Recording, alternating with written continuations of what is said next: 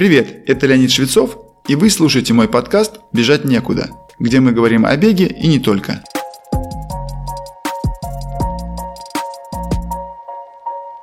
Одним из самых популярных вопросов от бегунов является вопрос, как интерпретировать показания пульсометра, какие факторы влияют на работу сердца и что вообще надо знать об этом человеку, занимающемуся бегом на длинные дистанции. И сегодня я постараюсь раскрыть ответы на эти и подобные вопросы. Одним из важных показателей или параметров тренировки бегуна, который следует принимать во внимание, является работа сердца. Самый часто используемый показатель контроля работы сердца – это ЧСС или частота сердечных сокращений. Простота измерения ЧСС – основная причина того, что бегуны и спортсмены в других видах спорта на выносливость, а также их тренеры, измеряют ЧСС практически на каждой тренировке. Измерять ЧСС начали задолго до появления пульсометров. Мне довелось быть спортсменом в период, когда мы считали пульс вручную, засекая количество ударов за 6 или 10 секунд, и потом умножая соответственно на 10 или на 6, чтобы получить заведомое значение ударов в минуту. Затем появились пульсометры на грудной клетке и на запястье, известные всем сегодня. Если сравнивать организм человека с автомобилем, то ЧСС и частота вращения коленвала двигателя отражают экономичность работы обоих моторов, в первом случае биологического, во втором механического. Чем меньше частота на какой-то конкретной скорости движения, тем экономичнее работает двигатель. Главное отличие сердца от мотора авто, конечно, в его тренируемости. Если инженеру для увеличения мощности двигателя фактически приходится спроектировать и построить новый, то способность сердца работать мощнее, экономичнее и продолжительнее мы можем развить грамотной тренировкой. Одна из характеристик в работе обоих моторов – это максимальная частота. Дело в том, что максимальная производительность достигается именно на оборотах, близких к максимальным. В случае сердца производительность выражается в так называемом минутном объеме. Это количество крови, которое сердце прокачивает через себя за одну минуту и запускает весь этот поток к работающим мышцам. В случае мотора машины это количество вращений, передаваемое через трансмиссию на колеса. Но я все-таки спортивный тренер, да еще с медицинским образованием, поэтому заострю дальнейшее внимание именно на сердце. Исходя из вышесказанного, может напрашиваться вывод, что более высокой работоспособности можно добиться просто увеличением ЧСС. Но на ее высоких показателях сердце работает очень напряженно, то есть неэкономично. Это знает каждый бегун, что тренироваться на высоком пульсе следует очень ограниченное время. В этой связи вернусь к минутному объему. По сути, это произведение частоты сердечных сокращений на ударный объем. Ударный объем – это количество крови в миллилитрах, перекачиваемое сердцем за одно сокращение. Размер ударного объема у одного человека в состоянии покоя и в состоянии максимальной интенсивной работы может отличаться в два раза, а у тренированных спортсменов даже чуть больше. Ударный объем ограничен размером камер сердца, его предсердий и желудочков, а также их способностью к растяжению без вреда для себя. Размер камер сердца – это внутренний объем желудочков и предсердий, на который он может максимально раскрыться, чтобы наполниться кровью в момент диастолы или расслабления. Затем сердце прокачивает кровь далее в аорту и по артериям в момент систолы или сокращения. Как я уже сказал, оба показателя – способность к максимальной частоте сокращений и ударный объем – тренируемые. Для разных дистанций есть свои особенности их соотношения. Для стайеров и марафонцев наиболее важным является второй. К сожалению, измерить его не так просто, как ЧСС. На данный момент нет возможности поставить счетчик расхода крови в аорте, чтобы напрямую измерить ударный или минутный объем. Наиболее точно это можно сделать косвенно, с помощью УЗИ сердца методом Доплера. Есть и другие методы определения ударного и минутного объемов сердца, но основаны они на еще более косвенных измерениях, а именно содержании кислорода в артериальной и венозной крови и других. Поэтому самым доступным и достоверным исследованием все же остается Доплер. Чаще всего он применяется для изучения работы клапанов сердца и толщины стенок миокарда. Толщина стенок миокарда – это фактически объем мышечной массы сердца. Нормальной считается толщина стенки левого желудочка в 12 мм. У высококлассных бегунов, лыжников и велосипедистов она может быть вдвое больше. Это явление называется гипертрофия миокарда. Казалось бы, чем больше толщина, тем мощнее насосная способность сердечной мышцы. Но реальность не совсем такова. Первая особенность – это сбалансированность толщины миокарда и объема камер. У спортсменов экстремальных силовых видов спорта толщина миокарда может быть почти как у марафонцев.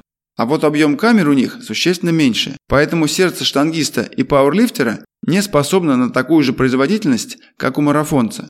Как вы понимаете, это связано как раз с тем, что у первых объем камер существенно меньше, чем у вторых. О причине такого различия я расскажу. Вторая особенность, я бы даже назвал ее опасностью, это так называемая патологическая гипертрофия. Вообще, в устах врачей термин гипертрофия миокарда чаще имеет отрицательный смысл. Зачастую врачи имеют дело с той самой патологической гипертрофией. От ее антипода, называемой физиологической гипертрофией, она отличается насыщенностью капилляров, пронизывающих сердечную мышцу. Когда человек начинает заниматься циклическим спортом, миокард отвечает увеличением своей массы, как адаптация к стимулу, длительной нагрузки умеренной интенсивности. Если тренироваться по грамотной программе, то рост массы миокарда сопровождается адекватным ростом количества капилляров. Они как мелкие корешки растения, в буквальном смысле прорастают внутри мышцы. В результате, во время интенсивной работы, миокард будет получать достаточное количество кислорода и питательных веществ. В этом и состоит физиологичность такой гипертрофии. Патологическая гипертрофия формируется в результате резкого увеличения нагрузки на сердце. Обычно это происходит вскоре после формирования порока сердца. Не буду углубляться в процесс, скажу лишь, что формируется препятствие свободному току крови или стеноз клапана, либо его недостаточность, когда часть крови забрасывается обратно в момент расслабления миокарда. Порок может сформироваться за несколько месяцев. Для сердца это слишком короткий период, чтобы оно успело физиологично адаптироваться к новым условиям работы. В результате сердцу приходится работать более напряженно все 24 часа в сутки, даже когда человек находится в состоянии покоя. Толщина стенки миокарда увеличивается слишком быстро, не имея возможности насытиться капиллярной сетью. В результате приток крови становится недостаточным для этой увеличенной массы, и сердце начинает испытывать хроническую гипоксию или недостаток доставки кислорода. Если степень порока выражена очень сильно, человек нуждается в искусственном клапане. Все это я рассказываю по той причине, что занимаясь неграмотно, бегун может в определенной степени смоделировать условия для возникновения у себя гипертрофии миокарда, сходной с патологической. Это может быть в том случае, если человек начинает бегать львиную долю своего бегового объема сразу на высокой ЧСС. Правда, в отличие от состояния с пороком сердца, бегун имеет возможность восстанавливаться между тренировками. Но если бегать почти всегда на высоком пульсе в течение нескольких месяцев и даже лет, такой спортсмен невольно создает условия формирования не совсем физиологической гипертрофии миокарда. Это может проявляться, например, как неспособность бежать на низком пульсе. Такой бегун даже при легком усилии вскоре после начала пробежки имеет пульс ближе к третьей зоне, примерно 160 ударов в минуту и выше. При этом его или ее дыхание может быть легким, а уж субъективное ощущение трудности бега является совсем привычным. Другая характерная черта такого типа тренировок – застой или даже регресс в результатах через 1-2 года от начала тренировок после первичного многообещающего роста. Хорошая новость состоит в том, что таким спортсменам, скорее всего, не потребуется какое-то медицинское вмешательство, как в случае порока сердца, если только не довести себя до состояния перетренировки. Скорее всего, будет достаточно сделать шаг назад в тренировках, чтобы научиться бегать медленно. Через 2-3 месяца, возможно для кого-то чуть больше, медленный бег станет частью вашего тренировочного арсенала. Но самое приятное будет в том, что ваш привычный повседневный темп бега, при котором пульс был 160 ударов в минуту и выше, теперь будет проходить на существенно более низком пульсе. Это косвенный признак формирования более разветвленной сети капилляров в миокарде, из-за чего сердце начинает работать экономичнее – то есть происходит то, о чем я рассказал в самом начале. Когда такое произошло, это сигнал к тому, что можно добавлять темповые тренировки на уровне пано или верхней границы третьей зоны. Они позволят увеличить объем камер сердца. Только не надо бросаться в омут с головой и бегать сразу много в таком режиме.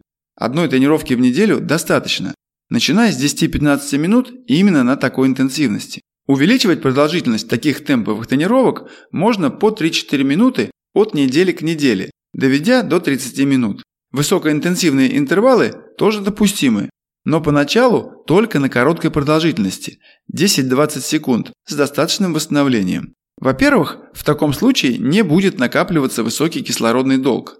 Во-вторых, за это небольшое время бегун сохраняет возможность удержание внимания на технике бега и расслаблении. Но это уже другая история, не по сегодняшней теме. Давайте подведем итог. Если говорить максимально упрощенно, то влияние бега на развитие сердца можно описать следующим образом. Медленный продолжительный бег плавно развивает массу миокарда, параллельно насыщая ее капиллярной сетью. Темповый бег на уровне пано позволяет увеличить размер камер сердца и развить способность стенок сердца к растяжению без вреда для себя. Надеюсь, сегодняшний выпуск ответил на заданные вопросы и приоткрыл завесу неизвестности, как следует и как не следует тренироваться, особенно начинающим бегунам. С вами был Леонид Швецов и подкаст «Бежать некуда». Как я упоминал ранее, сейчас я тренирую любителей в рамках своей школы бега, где мы работаем над техникой бега и готовим к любым забегам вплоть до ультрамарафонов.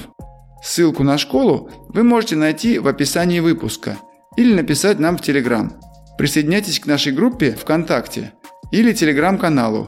Там много полезного.